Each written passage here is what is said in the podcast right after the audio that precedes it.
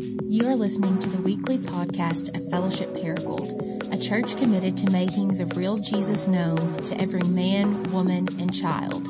For more information about our church, please visit us at www.fellowshipparagould.com. Well, 750 years before Christ came into this world, God wanted to show a picture of what his love would be like through a very obscure and bizarre story in the Old Testament. I'm not going to have you turn there, but in the book of Hosea, God comes to the prophet Hosea, who was a prophet to the northern king, kingdom of Israel. And he comes to Hosea, this man whose name literally means salvation. And he says, Hosea, here's what I want you to do. Here's your assignment. I want you to go and I want you to take for yourself a woman who is a prostitute. I want you to take for yourself, and I want you to make this woman who will never be faithful to you, who will never love you, I want you to make her your wife. I want you to make her your bride, and I want you to pursue her, and I want you to love her. And we read about this in the book of Hosea, chapter 1, in verse 2, where God says, Go and take for yourself, Hosea, a wife of whoredom, and have children of whoredom, for the land commits great whoredom by forsaking the Lord. And then it says in verse 3 So Hosea went and he took Gomer, which I'm sure was a, a really pretty name back in the day. And he took the woman Gomer and he made her his wife. And what then began to happen is, is these two had a, a, fairly decent life in the beginning. I mean, they had some kids. They began to kind of make a life together for themselves. But then one day, the marriage began to fall apart because Hosea woke up and Gomer was nowhere to be found. She had, as the Lord had promised, went to go pursue other men that she believed could give her the satisfaction and the fulfillment that she is longing for. But what's so incredible in this story is rather than Hosea just sitting back and saying, you know what, I've been faithful to you, I've loved you, I've given you everything, and this is the way you repay me, you know what, forget you, I'm just going to lock up the house, and if you want to try to get back in, uh, you're just going to have to prove your worth to me before I open the door back into this relationship. Rather than Hosea doing that, it says in chapter 3, verse 1, that the Lord came to Hosea and said, Go again and love a woman who is loved by another man and is an adulteress. And here's why, Hosea, I want you to do this because this is the type of love the Lord has for the children of Israel, though they turn and pursue false gods. And so Hosea, he doesn't argue with God, he doesn't try to change God's mind. He steps out of the house and he begins walking all through the city and he begins to look for his wife. And I can just imagine as a man how, how embarrassing this must have been. I mean, this is a prophet of God. This is a man, Hosea, who is supposed to be a beacon of light to the nations, and he's supposed to have his life together. But here he is now, and he's searching for his wife, and he's walking around and saying, Hey, hey, have you seen Gomer? People are like, well, You talking about your wife? Like, yeah, I'm talking about my wife. Like, you don't know where your wife is? Like, no, I don't know where she is. Has anybody seen her? And nobody knows where she is, but Hosea doesn't give up. He continues to pursue, and eventually he finds her. And you know where he finds her at? he finds her literally at a slave auction and she's being sold into slavery. And many scholars believe that when Hosea walked through the doors, that she was on probably a kind of a pedestal or stage like this, and there were all these men out there, and she was being auctioned off to these other men. She'd go to the highest bidder to be their slave for the rest of her life. But, but Hosea walks through the doors and he says, Hey, excuse me, like that's my wife. And the auctioneer looks at him and says, well, I don't care who she is to you, she's mine now. She's my property, and if you want her, you're just going to have to buy her back. And I would imagine in this moment that, that, that, Hosea would say, you know what, forget it. After all she's done to me and the kids, for I ain't paying a penny for her. But in probably one of the most scandalous verses in the Old Testament, after the auctioneer says, if you want her, you're going to have to buy her. It says in Hosea chapter 3, verse 2, so Hosea bought her wait a minute, like Hosea, you bought her? Like this, this, this woman who has treated you and your kids like dirt, this woman who's embarrassed you and shamed you, like this woman who's who's filthy, he's used and abused, who has been with no telling how many men. You bought her like Hosea, she's already yours. And Hosea says, Yeah, I know. But I love her so much. I'm so committed to her. I'm willing to do whatever I need to do. I'm willing to pay whatever price I need to pay to get back what already belongs to me.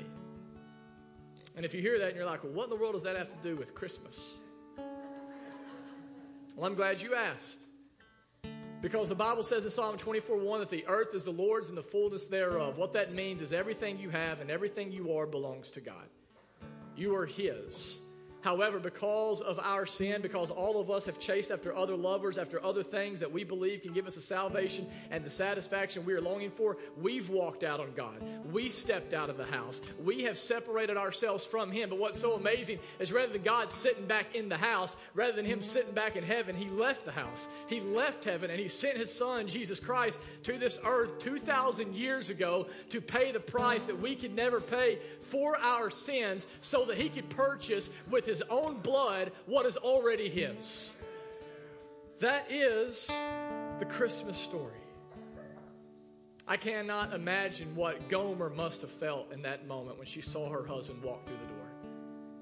This is the last person she'd expect to come in. I mean, here she is. She's covered in chains. She's covered in shame. She's covered in fear. She's covered in guilt. And Hosea says, just name the price and I'll pay whatever I have to pay to rescue and redeem my bride. And so he pays for her. And after he purchases her, he doesn't try to shame her or guilt her. He doesn't say, You have any idea what you've done? You have any you, you owe me so much. He doesn't do that. You know what he does in verse 3? He renews his wedding vows to her. In Hosea 3, verse 3, he says to her, You will now dwell as mine for many days. And you will no longer play the whore or belong to these men who are using you and abusing you. You will be faithful to me, and I will be faithful to you.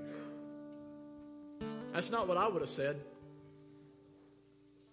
Not if that had been my wife. He just keeps loving her, he keeps pursuing her. And then after he renews his wedding vows, the last two verses I'll read and I'll be done. In Hosea 3, verse 4 and 5, he begins to prophesy about the future of Israel, which is also our future because we are grafted into the people of Israel. Genesis 12 speaks of. For the children of Israel, he says, shall dwell many days without king or prince, without sacrifice or pillar, without ephod or the household of gods. And look at this afterward, the children of Israel shall return and they shall seek the Lord their God and David their king. And by the way, there Hosea doesn't mean David. He just doesn't know the name of Jesus, so he's just doing the best he can with what information he has. They will seek the Lord their God and David the king, and they shall come to him in fear. But then in the, in the later days, they will come to him in his goodness. Hosea says there's coming a day where, where God is going to send a king to this world to rescue you and redeem you. And when that happens, you won't have to stand in all of God's judgment. You'll be able to stand in all of his goodness and his grace and his mercy. listen, the reason I share that is because, listen, guys, these days that Hosea prophesies about here are the days we're living in now. We're all Gomers. And Jesus is our great Hosea. We have all pursued other lovers. We have all chased after other things that we believe, man, if I can just get this thing, if I can just get this person, then my life will be complete. We have all turned to our own ways. But Jesus came and he paid a price that we could not pay by laying down his own life to purchase, to rescue, and to redeem what is already his. In John 3:16, the Bible says, For God so loved the world. It doesn't just say he loved the world, it says he, he so loved the world that he gave his only begotten Son, that whosoever would believe in him shall not perish, they shall not die for their sins, but they can have everlasting life with God. That's why we celebrate Christmas. We celebrate Christmas because God has already given us the greatest gift we could receive by giving us his own Son, Jesus Christ. And the Bible says that God did this for us not because we were lovable, but because He is love. And in His great grace and His great mercy, He just wanted to share that love with us. So here's my question. I'm about done, and we're about done today. Have you received this gift? I haven't. I didn't ask. Have you been baptized? I didn't ask. Uh, have you been a perfect person? I didn't ask if you've been faithful in your church attendance. I didn't ask. Have you come from good parents? I didn't ask. Are you a productive citizen to society? I didn't ask, do you like the idea of God? I didn't ask, do you get sentimental around this time of year? Have you received Jesus Christ? Have you received this love? Do you know, uh, listen, one thing we all have in common here today, no matter how tough or how big or how bad you think you are, we all long to be accepted. That's what we want. We all long to be accepted. We long to have a relationship where we know that we can be known, we can belong and we can be loved with an unconditional, never stopping, never giving up love. And what you need to know today is this longing that each of us have, this thing that you are seeking desperately for, it cannot be found in a present you can open under a tree on Christmas Day, but it's found in the presence of God that is now open to everybody here who simply believes God is who He says He is and He's done everything that He says He's come to do through Christ. You realize today the greatest obstacle you have to receiving this love, it's not your lack of devotion, it's not your lack of discipline, it's simply believing the gospel. Some of you sit here right now and you've been in church your whole life. You do not love God. And you know why? Because you have not yet received the love of God. Some of you sit here and you think, man, could it be that there's a God with a love so scandalous and so deep and so wide and so expansive that truly He can love me as I am, and that love, whenever I take it in, can finally fulfill the deepest longings of my heart? And the answer to that question is yes. And the Christmas story reminds us of this truth. And so this morning, as I finish up, have you received this gift? Have you received the love of Christ? If not, listen, here's what you do you go to Him as you are in your chains, in your shame, in your fear, in your guilt. You go to Him as you are and you trust because Jesus has come and lived a perfect sinless life that none of us have lived. And He's died a death we all deserve to die for our sins. And He rose from the dead, conquering sin, death, and hell. That now, whenever you take everything that you have to Him, including your sins, including your dreams and your aspirations and all that you have, and you lay it at Jesus' feet, you trust that you can be forgiven and you can be freed to experience, finally, I'm telling you, the life and the love that you are longing for. If you've never done that today, I'm going to be standing right here during communion. Feel free to come and talk to me. If you don't have someone you can talk to about this, come and talk to me. I'd be happy to share with you next steps. If you're here and you've already trusted in Christ, here's the thing. Every week we partake of communion.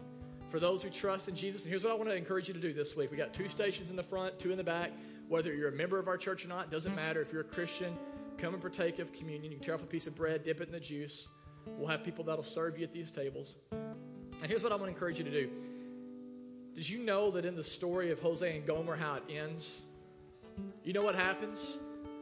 Gomer is so wowed by the love that Hosea has for her. Eventually, she turns back to her husband and says, You know what? It was better to be with him than all these other men. And she stays with him. You want to know what the key is for you turning from the lovers that you've been clinging to right now to the sins that you've committed this past week, maybe over and over again? The key for you is to remember how much God has loved you. And the way that we do that in a tangible way every single week is by partaking of communion and realize that even whenever you were a sinner, Romans 5 8 said, Christ came and died for you. While you were still having sex outside of marriage, while you were still looking at pornography, while you were still stealing and robbing, while you still even were doing good things out of a self righteous motive, Christ came and He died for you so you can be forgiven and freed. So come, be reminded of that in a tangible way by tearing off the bread, dip it in the juice. And then here's what I want to encourage you to do. We got two songs left. It's my two favorite songs. The last one, especially because it sounds like something at a Bald Knobbers concert or like something in Branson. And so I want to encourage you tear off your bread, dip in your juice, and then return back to your seat. And we're it, we're going to finish celebrating what God has done for us through Christ. And so stand with me. I want to pray over this time we have together. And then you can partake either in front or in the back. Father, I thank you so much that what we have been singing about and what we just talked about, that it is not just true news, it is good news, and it's the greatest news that we could ever receive. I pray now that as we receive of communion, that in a real and tangible way, all over again, you will remind us that the greatest love that we are longing for is found in you, Jesus. If there's someone here who doesn't know you, rather than receiving what would be an empty ritual for them, I pray they receive you right now. Through the power of your Holy Spirit, convict them of their sin, turn their eyes to you to see that what they have been longing for all along is not found in things that can be in a junkyard or a graveyard 100 years from now, but it's found in you, the eternal, unchanging one who laid down your very life for us. And it's in Jesus' name that we pray. Amen. You can.